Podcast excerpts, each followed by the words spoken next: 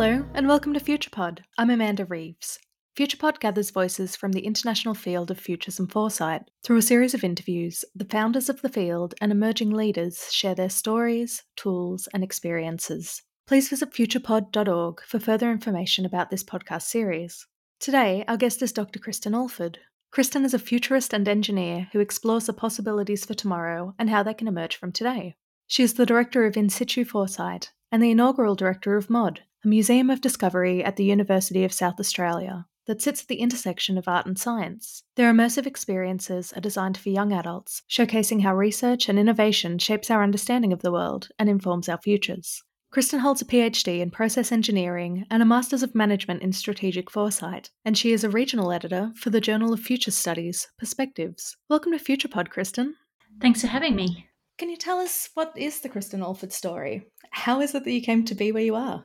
Well, the short answer to that story is red wine and a late night internet search where I was convincing myself I really needed to do an MBA and sifting through the internet trying to find the right one. And then I found the Masters of Strategic Foresight at Swinburne University. So really, I have Peter Hayward and Joe Voros and Marina Morrow to blame or to um, thank for bringing me into the futures field. The long answer is that it did also make sense based on what I'd done prior to that moment. I had just finished starting a family, so I had three children under the age of four and was really looking for a direction of where to go next. And I wanted to consolidate the experiences that I'd had and do something useful with them as I came through that journey of raising a family and then moving back into the workplace. So I guess where I started was, you know, when I was at high school, I really enjoyed maths and science and French. Those were my specialties. Mm-hmm. I liked the rules of language. I liked the solving of problems in maths and science. Absolutely hated the sight of blood or talking about it and decided very early on that I was not going anywhere near health sciences or medicine. Mm-hmm. And so that left this gap of engineering. At that stage, not a lot of girls did engineering. It saddens me to say not a lot of girls do engineering 30 years later, but here we are. And I just thought, well, that's a challenge. Let's give that a go. And I really loved it. And I spent my vacations in Mount Isa at Mount Isa Mines. I just found the work really interesting and the people really great and decided that I would do my PhD in engineering after my undergraduate. Mm-hmm. That was a fantastic project. That was very, very practical. I spent most of my PhD project on mine sites in the Northern Territory and Northern Western Australia. And I also spent three months in London at Imperial College. So, really, it was like this big adventure. I laugh now because I think, to be honest, my PhD was probably not the best academic PhD the university had ever seen. it was an industry PhD where we were trying to solve an industry problem, which was to prevent ferrosilicon corrosion happening when you sort things like diamonds and iron ore in the processing. I did all of this work, and basically, the recommendations from that work is if you just stir it, it will be fine. I did look at this recently to see if anybody else was still working on the problem, and I couldn't find anything. So I think I mm. solved it. Nice. I think that does sort of set up that I do have a very practical, pragmatic view about how to do things. That amount of detail, stir it every 12 hours, is about perfect for me. I then went to work as a graduate for a mine site in North Queensland with BHP and really enjoyed it because it was a new mine, so we were commissioning. So, actually, a lot of the work mm. I did was about recruiting new staff and commissioning bits of equipment, and it was all very interesting in that startup phase. And then we kind of got into the operational phase, and I just I just really didn't enjoy it as much.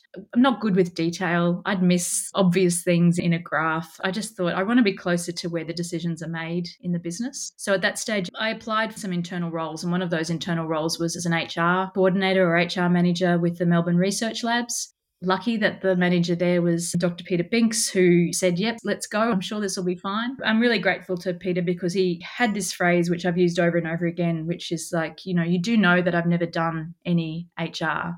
And you do know that people do whole degrees in HR. And you just said, How hard can it be? And I really like that because the answer to that is, you know, it's both really hard and also not as hard as you think it's going to be. It's it's all of those things. Really enjoyed working with Peter, but it was short lived because BHP did some restructuring and we ended up closing the labs within the year of me being there. So I made a lot of people redundant, but also found other homes for them and really worked through a process and learned a lot in a really short amount of time. Mm-hmm. With a specialty in redundancy, I moved to Ansett, this is this is where the story goes a bit south. So I moved to Ansett Australia to work mainly in labour strategy around enterprise bargaining agreements. Mm. But of course, you know, within 18 months, Ansett had well, we had September 11, and then Ansett was grounded from then on, really. Mm. I was seven months pregnant at that stage, and so quite keen for another change and thinking maybe HR really, really wasn't the window to the big, you know, big meaningful decision making that I was looking for. And then I had a really enjoyable period while I was raising my children where I went back to work for a, a, manager of mine from Ansett, who was now the CEO of the Royal Agricultural Society of Victoria. So I run the Royal Melbourne Show. I wasn't so much involved in the show, but I was really doing some stuff around strategy and product development for industry engagement in agriculture. Weirdly, I know a lot about wine and beef. And then I went to work back for Peter Binks. He'd become the CEO of Nanotechnology Victoria and he's looking for someone to do marketing and comms. And I said, you know, I've never done marketing and comms before. You know, people do hold degrees in marketing and comms. And he said, how hard can it be? and that was 2004. So it was mm-hmm. not quite yet social media, but certainly blogging was just taking off. So a lot of what I was doing was trying to market a company called Nanotechnology where nobody knew what nanotechnology was. That morphed into trying to explain to people what nanotechnology was. And we were doing techniques through, you know, schools engagement, science comms, doing a lot of blogging. I keep getting reminders on Facebook about a time that I spent in 2008 when I went to a nanotechnology conference in Puerto Vallarta in Mexico and I was doing live podcasting and of the conference sessions. And, you know, like you, you did when you were playing and practicing with something that was really emerging and new. So that's where I was when I was drinking too much red wine and looking at the internet. how do I make sense of this ridiculous set of career paths which make no sense? Because I'm no longer really an engineer. Mm. I'm definitely not going back to HR. I don't really have a marketing and comms specialty, although some of those skills and some of the science comms is quite interesting. Mm. Really like the strategy work. Maybe it's an MBA. No, maybe it's a Master of Strategic Foresight. So that's when I started the, the master's degree. And then my consulting work that I'd been doing slowly morphed towards more futures and foresight mm-hmm. consulting. Mm-hmm rarely sold it as futures and foresight to be honest. It was often sold as community engagement or science communication or strategy or technology road mapping but the work was all kind of futures work at some core and then just over five years ago, I was grappling again with those career transitions that come up. My children are a bit older. I'm enjoying the foresight work, but I'll do a day workshop with someone and I'll never know whether I've made any difference. Mm. And it seems little and it seems bitty. And I just want to do something really big and impactful. And I saw the role for the director of a new science centre at UniSA advertised and was successful in getting that role. We turned that centre into MOD, the Museum of Discovery, with a very strong futures framework underpinning that. And so my role was to really set it up, and we launched that in 2018 and have been running exhibitions ever since. So I still think of myself as an engineer because setting up MOD really required a lot of the process engineering skills that I had. And I still very much think of myself as a futurist, but I bring both of those things to the execution of the role in directing the museum. So that's that's how I'm here. I find these stories so interesting. This sense that there's a, a path between things that look quite disparate, and then foresight seems to be this underpinning framework that helps bring in these different skills and different interests and gives people a broader remit that still connects in with their other skills and interests and passions. Yeah, I distinctly remember my first day in the Masters where Joe Voros said the knowledge base for future studies is the sum total of all knowledge that humans have. And I was like, well, that's a good starting point. but I think there is, you know, when you talk to a lot of people in the foresight and futures community, they do have these kind of weirdly tangential things that they bring Mm. Generally, it's not just one disciplinary area, it's that interstitial space that kind of gets filled, and then you can dance around the other interstices, I think, with foresight and futures, because it's an enabling capacity more so for me than a bucket of specific knowledge. I did ask Peter when I was deciding about the role at MOD whether I should do it. And you know what he said? I said, people do hold degrees in museum curation. And he said, how hard can it be? there is something interesting, I think, about working in the future because you're working in a space that is unknown and unknowable. Mm-hmm. And I think that that idea about, well, how hard can it be to do it? You know, it is really hard, but it's also not as hard as you think it is. And not knowing is absolutely an asset when you're a futurist. So I think that's a strong kind of link for me that I pull out of that weird career path if we knew how hard things could be, sometimes we wouldn't make the change and we wouldn't try something. And there's actually some benefit to bringing uh, a little bit of naivety to that and go, oh, well, how hard could it be? Because otherwise, you may never ever get started. Yeah. And look, I noticed that in some of the younger team members or students that come in as well, where they may be concerned about doing something the right way. We're trying to do something at the moment, and I've brought someone in to help me And I'm like, you should absolutely not know how this works because none of us do. that's, that's the fun, that's the project. You know, we can't go wrong here because it's not working as it is. Mm. So we just got to explore and give it a go and work through it. And I think that mindset really does help.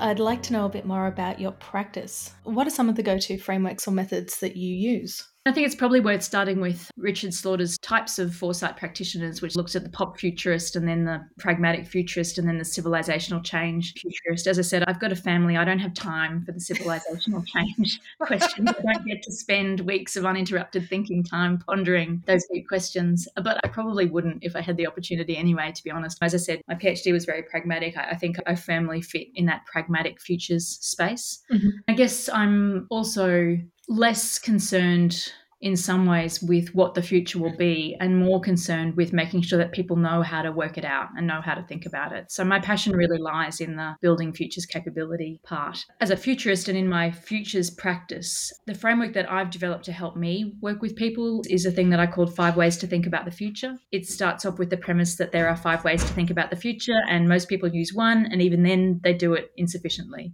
and so that first way to think about the future is to look at your past experience and extrapolate from that that. Mm-hmm. So at that point, I tend to bring in something like Wilber's four quadrant tool because you know people are often stuck on the technology and economics part in that bottom right hand quadrant rather than thinking through everything. So that becomes a more powerful way for us to really map the past experience and the knowledge we do have. The second way is to look at the distributed present, which is obviously Gibson's quote, which is really around helping people develop a scanning practice. My favorite thing is to get people to introduce randomness into their life, to find out the things that they don't know that they don't know. I use that known knowns quadrant to play with those ideas and help people understand that that's what scanning is about. It's not going to do research on the internet, it's about you know, listening to the future. Third way is generating possibility. So that's firmly in the futures cone territory and helping people push to the edge, you know, Jim Dator's must be ridiculous law. So getting them to think about preposterous futures, which is quite lovely. I think people aren't often given permission to do that. I did an intervention with an electricity supplier a few years ago now, and we talked about preposterous futures with a fairly old industry that's about to undergo lots of change or is undergoing lots of change. And I did get feedback that, you know, three months later, the guys were bailing each other up in meetings going, well, that's a good idea, but it's not really preposterous, which I just adore. I think that that shows the power of that space to play and generate possibility. It's so expensive. I find that when futures work is permitted inside an organization, even if we can get away from predicting the future, it's the, yeah, but tell us what's likely to happen. Yeah, or people shut that down so quickly, you know, and they say, well, this could happen, but oh, you know, and they disregard it. So the workshop I did yesterday where we were looking at a future of an organization, we were using Harm and Fan to step through a time frame to imagine the possible futures as we went into longer term space. And one of them had the organization no longer exists, and one of them had we're no longer in government. And it was like, okay, now you're playing in the right space because you're not trying to hold on to things that are important to you either. You're letting that stuff go. So that was really, really great. I do like a quick go to scenario. So I'm quite fond of my two by two scenarios. I love a good two by two matrix. I use them all the time in my head to deal with tensions.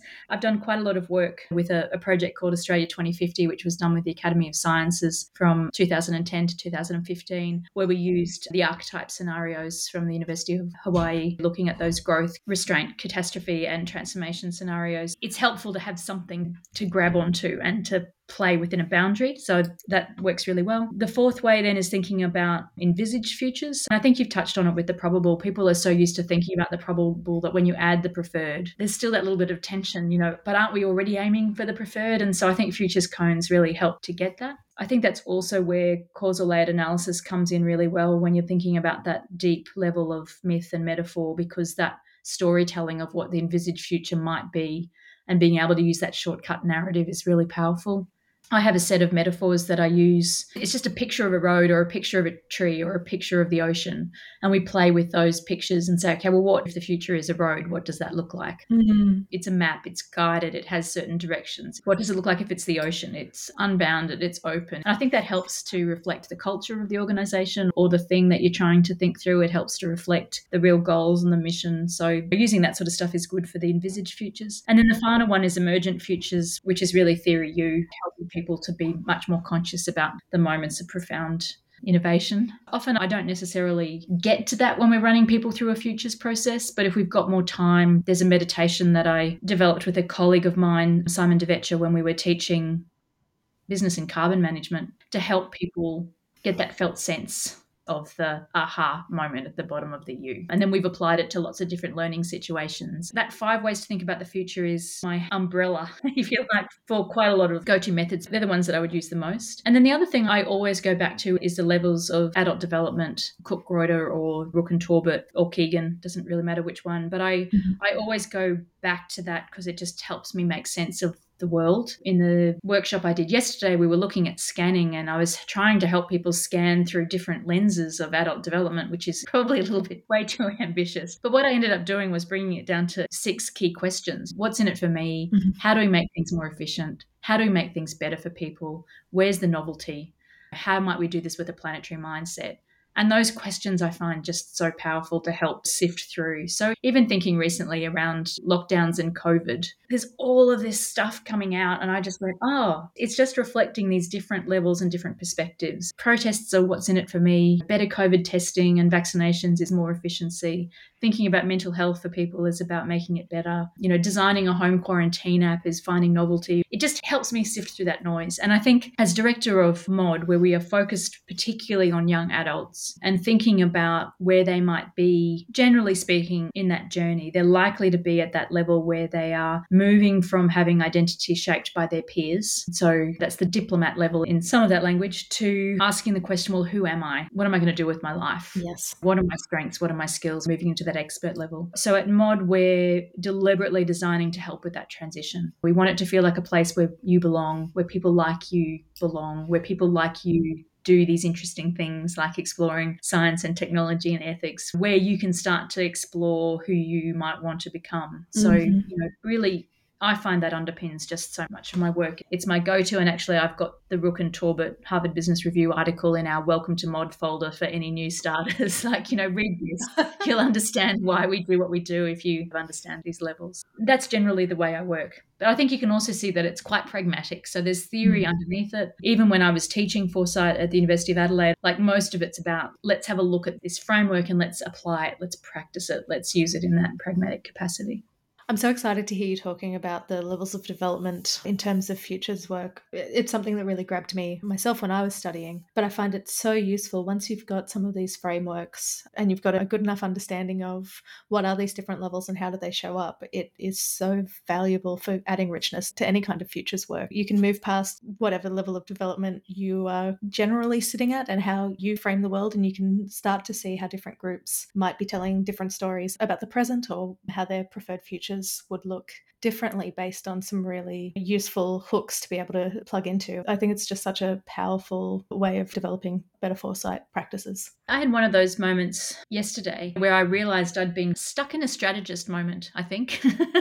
There's multiple pathways. You can kind of see how things are moving. You know who you need to work with. You know you don't know the answers. It's going to be emergent. I think we were talking about Barnaby Joyce and the unwillingness to act on climate change because it was going to cost too much. I was speaking to a, a colleague of mine who just said, you know, well, the other way of thinking about that is it's priceless to act and money is a construct. So we just construct something different because otherwise we die. And I was like, oh, obviously, that's the outer planetary mindset. I'd been thinking about the world, but I hadn't been busting open the world enough to go, well, what are the new structures and the new systems that would completely change the way that we think with that very external planetary mindset? Because if you looked at the planet now and you looked at mm. us, you'd go, what are they doing? Like seriously, just just fix it. It's not that hard. so I think I think that's where I find that useful because in that moment I was like, oh, I've got to take it up a notch. I've been stuck in my comfortable strategist mode of knowing how to manage the things. Mm. I think that's really helpful. And also, I, I know that when I get stressed, I go straight to expert. But being able to know that in myself and then also being able to pick it up in others and knowing that that's also the, the mindset that I will react negatively to. And then I'm more aware. And that whole awareness makes it then easier to facilitate a group and bring in those different perspectives because there's a framework to hang those perspectives on and they don't all have to be treated equally. So, you know, the perspective is valid, but that doesn't mean the solution from the perspective is going to be all equal. having that room to go, I understand where you're coming from, I understand where you're coming from. This view gives us a bigger room to play is really valuable. It's the way I make sense of my world. And I think it's interesting because we've been having discussions lately around leadership and the fact that a lot of our leadership at the moment is driven from an opportunist diplomat kind of mindset. Yeah. You know, what's in it for me and people like me, and just how depressing that is, and a real yearning for what we might see as more eldership which I think is the mindset driven from a higher level of adult development mm-hmm. where you are able to take that very large perspective. And if you're not at that level, not everything makes sense. The stories that you are able to understand evolve as you move up through those levels. So the elder has this sense of really that post conventional thinking and that very complex understanding of the world that is just so needed. Mm. And I think we see that kind of yearning for some eldership at the moment. Yeah and that sense of stewardship that comes with it. Absolutely. Yeah.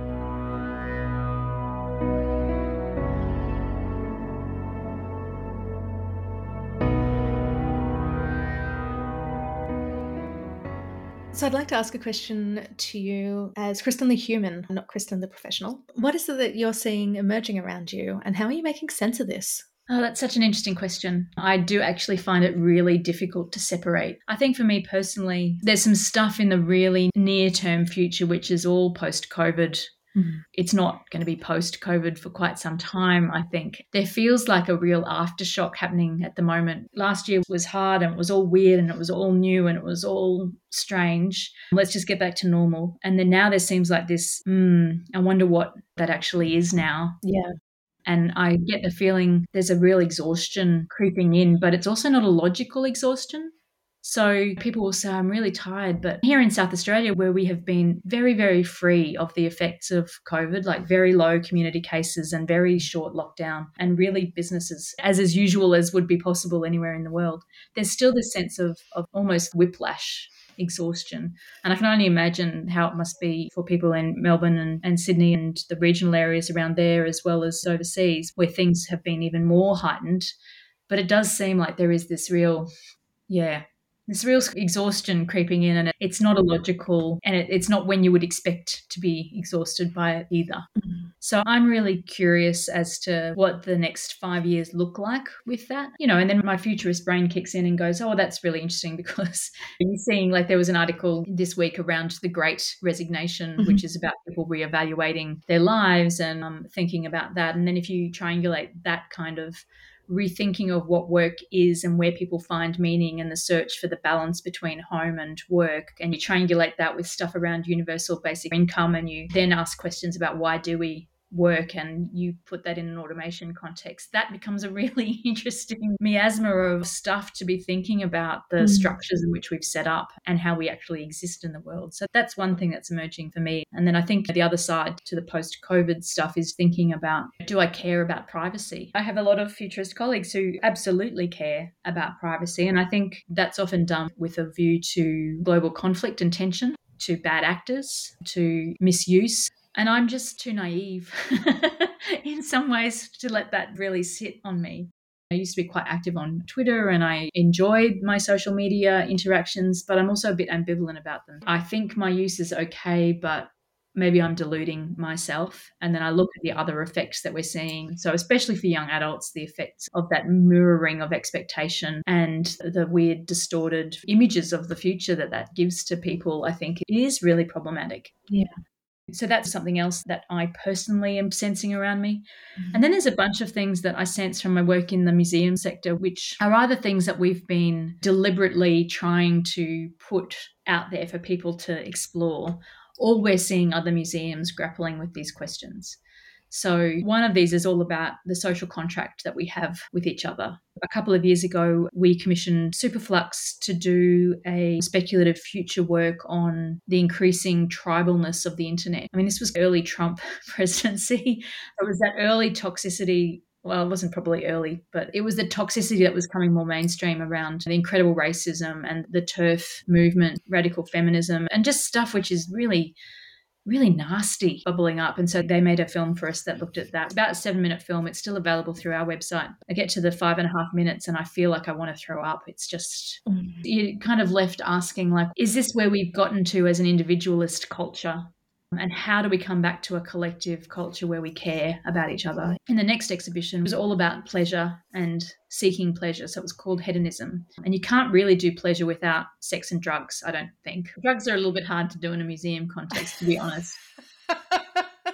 we worked with the student counselling unit at the university and said, what do young people need when it comes to sex? And it was stuff about pleasure and stuff about consent. Mm-hmm. And again, this is 2019. You know, the mood has completely changed within a couple of years around that. Mm.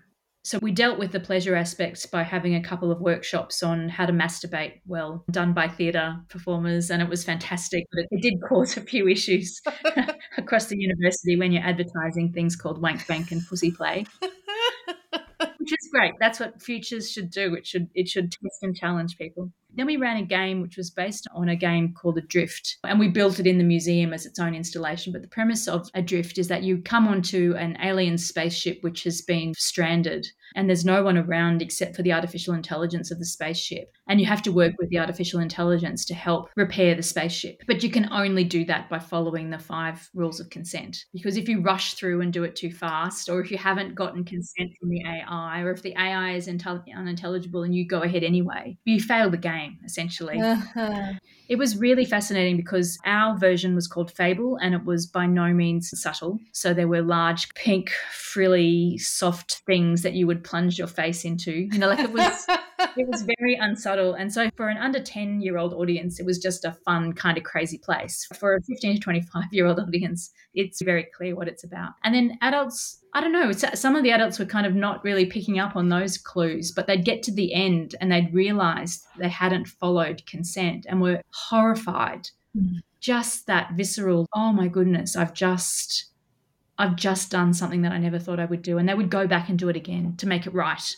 How interesting that felt experience of working through those issues is a really powerful learning tool. You know, it's a little bit like going back to the theory U we talked about and giving people that felt experience of the moment. You want that to come through. So things like that around the social contract that we have with each other, I think are really big questions of which direction we plan on going. And you can see that erupting all over the place at the moment. The next one is, I mean, it's obviously climate. Again, when we started the museum, when I started thinking about it in 2016, it was still trying to convince people that this was an issue.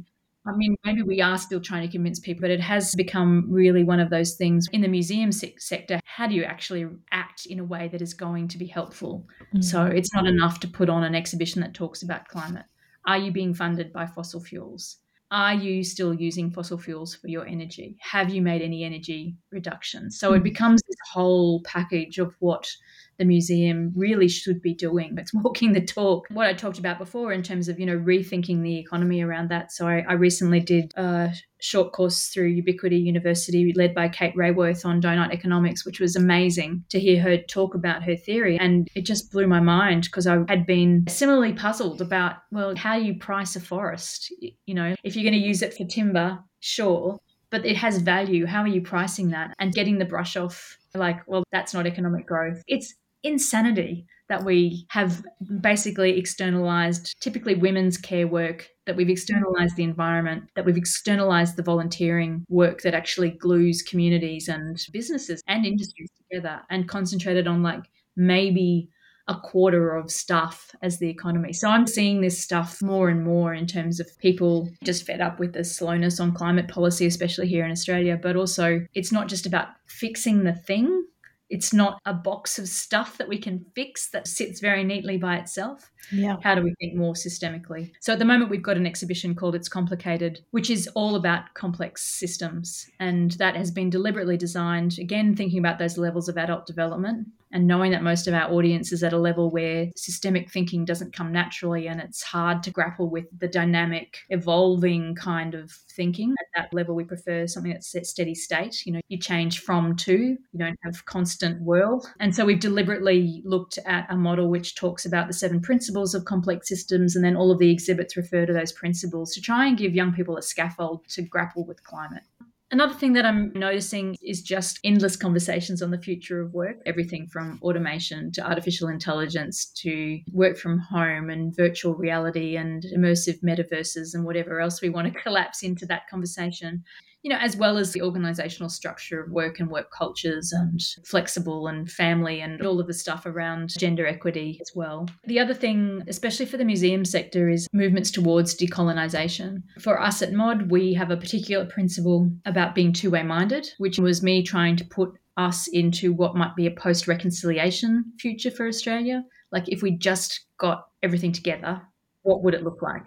And so it looks like the use of language. It looks like reference to place and understanding country. It looks like bringing Aboriginal perspectives in. It looks like Aboriginal people being visible in the space. It looks like talking about Aboriginal ways of knowing around deeply layered and embedded storytelling and reciprocation. So trying to do that and then trying to be more aware of structures that are colonial in nature or patriarchal, which then exclude. The lovely example that I keep coming back to is a conversation with a colleague who talked about music software and the fact that music software is developed from Western music. And so the structure in the software is Western structured. And so if you come from a discipline that's not Western structured, the software doesn't really allow you to create what you would create if you had a different structure. Huh.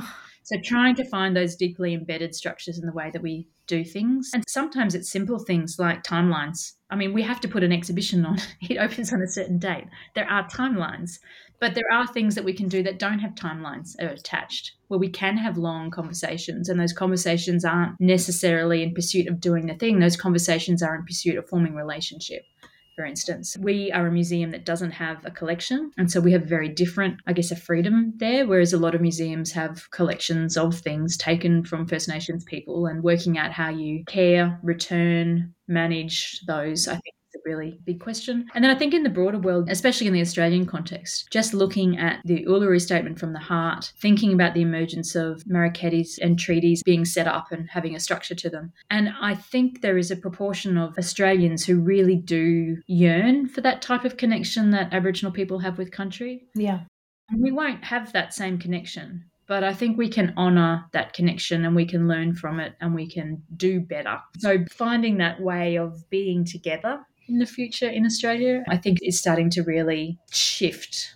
So I was asked to make a set of predictions for 2021 at the start of the year. And one of my predictions was that we wouldn't be celebrating Australia Day in 2022 on that day. I will still make the prediction that that's not far off. And then the, the, final thing that I'm seeing is just the future. Like everybody's talking about the future. The future is hot right now. It's so hot right now. And I'm finding it really, really interesting. And I think, I mean, I think it's, it's COVID because people said, oh, we could never have imagined a pandemic like this. And I'm like, well, take your pick of a bunch of texts earlier. And it's not to say that it was predicted, but the interesting thing is then understanding what wasn't anticipated. And that's where the real futures work comes in. So I think there are people grappling with that, but then also recognizing that actually maybe this work is valuable who knew? Actually anticipating, preparing, planning, envisioning, experimenting with unthinkable futures is actually very valuable. I'm noticing new roles pop up. I'm noticing people connecting with me on LinkedIn who have very different backgrounds. And I'm also thinking about things like the Future Generations Act recently in Wales and people looking at those models, as Slaughter says, the 200 year present or the seventh generation for some First Nations. Maybe that is something that we really do need to do. How do we do that? I did a talk for the copper industry industry a couple of weeks ago, which was a little bit daunting. I haven't been in the mining industry for a long time. I was really trying to maybe challenge the timeframes. The conversation around copper is very much in what's the demand going to be in the next 10 to 20 years given the transition to renewables. And it's huge. And when you've got a public who is anti-mining because they're anti-fossil fuels,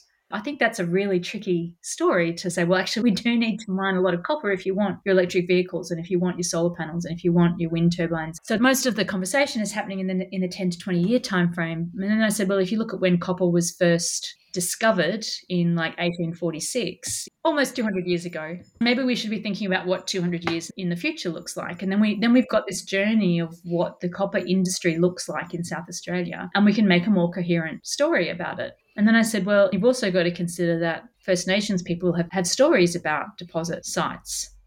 So, you know, of places that maybe you shouldn't go or maybe you shouldn't use. There are stories that may be 45,000 years old.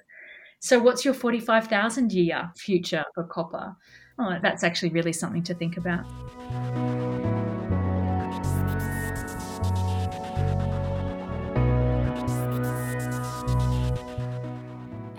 Is it that you explain what it is you do to people who don't necessarily understand what it is you do? So, I'm a big believer in using the futurist term. I like being a futurist. And I think there are all sorts of lovely conversations around whether you call yourself a futurist or a foresight practitioner or a strategic foresight practitioner or a futures thinker or uh, a strategist or however you want to use it. But I, I really do like the term futurist. I like the heritage of it. I like that it starts a conversation. Someone will say, Well, I heard a futurist talk, and, and you know that that's probably a futurist that's coming maybe from a pop futures framework. And then it gives an opening. It's a way to start a conversation. And it's short. I like being able to say engineer and futurist. That sums up the way that I think is really framed by both of those disciplines. If someone says, what do you do as a futurist? I would say that my key thing is to build the capability of others to think about the future. And I just leave it at that. That's probably the most that I do. It's around how do we think about long term futures and then how do we bring that into present action. But as I said earlier, it's not necessarily what they're looking for. So I think that's the challenge in doing this type of work. If I'm trying to build capability for people to think about the future, it takes a special kind of person to say, I don't think I can do this. Can you help? I don't think I know how to. It's really what you're saying. And so I find that the work I do as a consultant, which is mostly in local or state government or not for profits, those people are prepared to challenge themselves. They're probably thinking post conventionally. They have the self reflection to understand the gap. And so they're really great, interesting people to work with. But most people are not in that category, as we know. And so most people don't want to be told how to think. And so a lot of the work that I do is then reframed into other services that people need which is why we might sell community engagement or science communication or something else. But I think that is also changing. There is that we need someone to help us work out the future. Question is coming up more often than it used to, maybe 10 years ago. Yeah, I think it's interesting to see the acceptance of the field evolve. It's like we've got permission now to say we're not sure what's happening in the future because there's been this universally accepted big disruption. We've given each other permission to say we're not sure what's happening there, so let's have a better conversation about it. Yeah, let's have those better conversations, which is why I'm also comfortable with the futurist term. One of the responses you get to saying I'm a futurist, oh, can you tell me what's going to happen? Can you predict the future?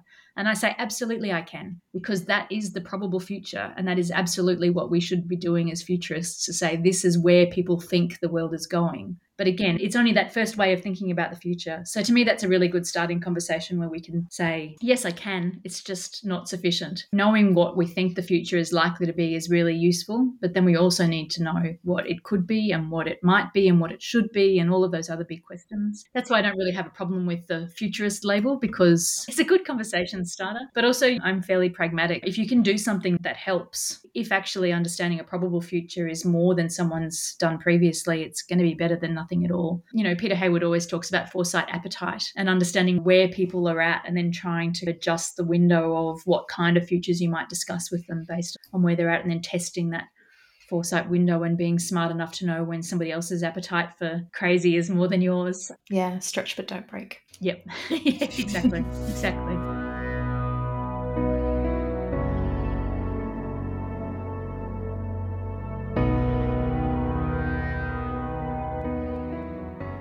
Kristen, I'd like to hear a bit more about how you use futures and foresight techniques in curating and designing exhibitions. Yeah, so as I said, I've designed MOD based on thinking about futures frameworks, pulling in levels of adult development, for instance, or thinking about whether the exhibits that we're putting on are meant to be preferred futures or probable futures. So last year we ran an exhibition that we adapted from the Heureka Science Centre called Seven Siblings from the Future. That's one probable future and being very clear that it is one consistent world that we're building and it's a probable world, I think is really helpful to frame people's expectation and interaction with that world. And then we also have a number of adjacent design principles that are sympathetic to futures thinking. So one of those is being open and open ended. We're a science centre that doesn't tell you how things work. It's more about putting something there and, and letting what one of my colleagues calls the productive struggle of learning, of not really quite understanding, but then working through it. And we do things that are designed to be participatory which I think is the real value of good foresight work is that it's not driven by the expert announcing what's going to happen. It's participatory and it builds from the community of people who are going to be in and creating that future. One of the things that I'm really proud of was we ran a forum in April 2019 with about 90 of our stakeholders. So it included mid career and early career researchers, professors from a range of universities, people in really significant roles, such as the director of a festival. It also included a bunch of year 10s, a bunch of teachers, some artists and contributors who might be thinking slightly differently, and members of our youth advisory group as well. And we asked them two questions What's important to be thinking about when you think about the future? And what kind of conversations do you have at 2 a.m. when you're in the, you know, those really deep kind of questions, whether you're either on your second bottle of red wine or fourth or whatever, you're up at a sleepover and, you know, everyone's still kind of dissecting the meaning of life. What do you talk about? Interestingly enough, the answer to the second question was mostly Macca's or Uber Eats. Maybe it's just me that remembers having those deep and meaningfuls. But the answers to the first question were really, really wide ranging. So we ran a open space methodology and I think we ended up having 42 topics of conversation across the day. They ranged in things from thinking about ubiquitous sensing data privacy, the right to hide, which I just thought was a beautiful, beautiful question to be thinking about. Thinking about social equity and thinking about automation and artificial intelligence, thinking about food systems, thinking about future of learning and what that would look like, relationships, how we mm. are with each other, identity, just really big, beautiful questions that evolved during the day. And then we pored through all of those conversations and we started to make connections. And through those connections, we've developed themes for our upcoming exhibitions. So the first of those themes has just been released with our online exhibition Up Close. That came from conversations about relationships and closeness and intimacy, but also curiosity about some of the research that was happening around the nanoscale. And so those two things, relationships and nanotechnology, don't seem to go together, but they do in this exhibition. So that exhibition starts from inside you and thinking about gut bacteria to on you and thinking about tears and sweat, and then to touch and then to relationships with other people and then to relationships with machines and then to relationships with place. So it's like a zoom out. Beautiful. Yeah, there's some really lovely things that I'm really excited about that are in there. But to me, it's exciting to have people put those things up and then being able to deliver something that talks to some of the things that they were thinking about. And then the next exhibition that we launch in January, February next year is on the theme of invisibility. And that came out of that question of do we have the right to hide and thinking about sensing and data. But it also came out of conversations around social equity and hearing the voices of people who might not often be heard, who wasn't in the room, and those sorts of questions. So we've got this beautiful, beautiful exhibition that I'm really excited to launch. It has a very unsettling mood to it. I think it'll be really interesting to see how people react. We've got an exhibition developed by Tactical Tech who I think are in Berlin, data detox for your devices and just exactly what you are providing where and how to get people to really think about that. We've got a beautiful work by an artist, Yandell Walton, looking at the effects of climate especially around oceans and looking at sea level rise and plastics pollution. We've got an augmented reality exhibition where you interact with large screens and they interpret your body and your movements in distorted ways. Are you really who you are and are you there? We've got a couple of exhibitions that are coming from the Science Gallery Melbourne has, has had them, and that's around mirror images and the use of artificial intelligence to tell us stuff about us that we might not recognize. We've got an exhibition that we're developing with Baden Pailthorpe, and he's working with Adam Goodes and Old Ways New in Sydney. Adam's got access to all of his player data from his time playing in the Sydney Swans. So, what does that data tell you about Adam, and what does it tell you about Aboriginal identity? And is there patterns in the data that we might see reflected in kinship or country? So, that'll be quite beautiful. And then we've got an exhibition looking at the Nullarbor Plain, and it, it's an artist scientist collaboration between geologists and artists who are both working on the Nullarbor. And it involves four sets of TVs in this huge tower where we're going to put you in a drill core and so it's going to be quite interesting as well, quite powerful. And a few other things as well. But again, that work comes out of those discussions around what's unseen. Are we always being monitored? There's a beautiful thing in the foyer which is called Women's Work, which features 14 portraits of Aboriginal women in leadership roles to make those contributions visible and to bring it to the fore.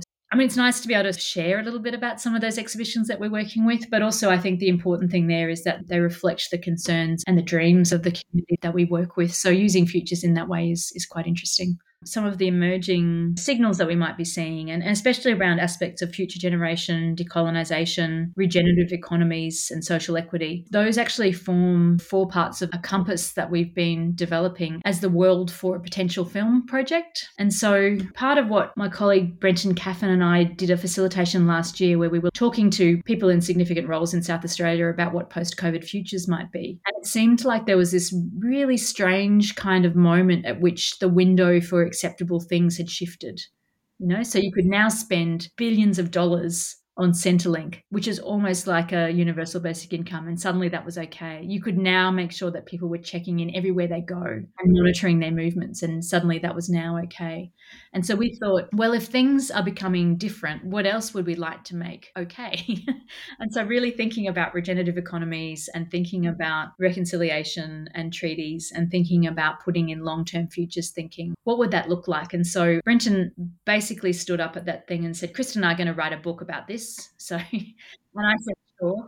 And then the next weekend he came back to me and he said, I don't think we should write a book. And I was like, thank goodness, because I, I don't, I'm not a very good writer. Like I never, I never get to the detailed thinking of writing. You know, I'm a facilitator, not a writer. And he said, I think we should make a film instead. And so over the past year, we've been working on a script with Lucy Campbell Smith to develop a six to eight part drama series of the sort that you might see on SBS, ABC, or, or, Netflix that follows the lives of four young people. We meet them in about 2024, probably graduated at the end of 2021. And then we skip from 2024 back to 2021 and then forward to 2034. And the story itself is personal drama, but those personal dramas intersect with some of the big signals of change that we're seeing. So one of our characters, you know, is probably third generation. His family's owned a property development firm. They're, they're well off. All he has to do is go and do his law degree and join the family firm and he'll be fine. And you know he's not going to be fine because you've got all of these things around affordable housing and house prices and you've got all these things about the use of machine learning in legal practice. You, you know his world is going to very significantly change over those 10 years. And then we're thinking about, okay, what policies then would you put in to support support that transition and change? And how might we see how those policies interact with his trajectory otherwise? And can we do that through a series of flashbacks and flash forwards where the decisions we make today influence how that happens? So we're still trying to find a production house to help us make that film, but I'm really desperate to see it. and I think we're so used to seeing the future portrayed through dystopias because that's mm. where the drama is. And there is drama in the darkness, but we felt that if we could make an experience where the drama was in the personal and the future was not not darkness, but it was complicated and it was fragmented and it was rich and nuanced, that would be something really exciting. So that's the other thing that we're applying our our futures techniques to hopefully for benefit. But even just having done that thinking work of how it works, I find myself drawing on that compass of what is the direction we want to go in and how do we put those things around social equity and regenerative economy and decolonization and long term futures. How do we build that into things? That sounds fantastic. I can't wait to see it. I can't wait to see it either. I, just I, just have to find someone to help us make it, um, get it funded. You know, the normal film project. Yeah, it's nice to have it at that stage at least, and we can, you know, keep keep cracking on with it if we can. How hard can it be? How hard can it be? I've never made a film before. How hard can it be? Yeah, exactly.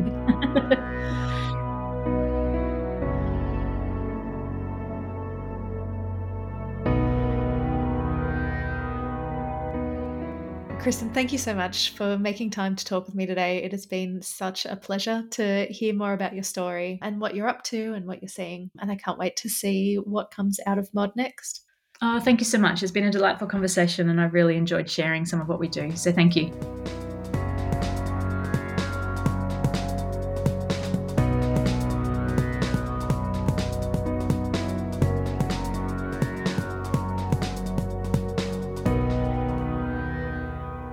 This has been another production from FuturePod. FuturePod is a not for profit venture. We exist through the generosity of our supporters. If you would like to support FuturePod, visit the Patreon link on our website. Thank you for listening. Remember to follow us on Instagram and Facebook. This is Amanda Reeves saying goodbye for now.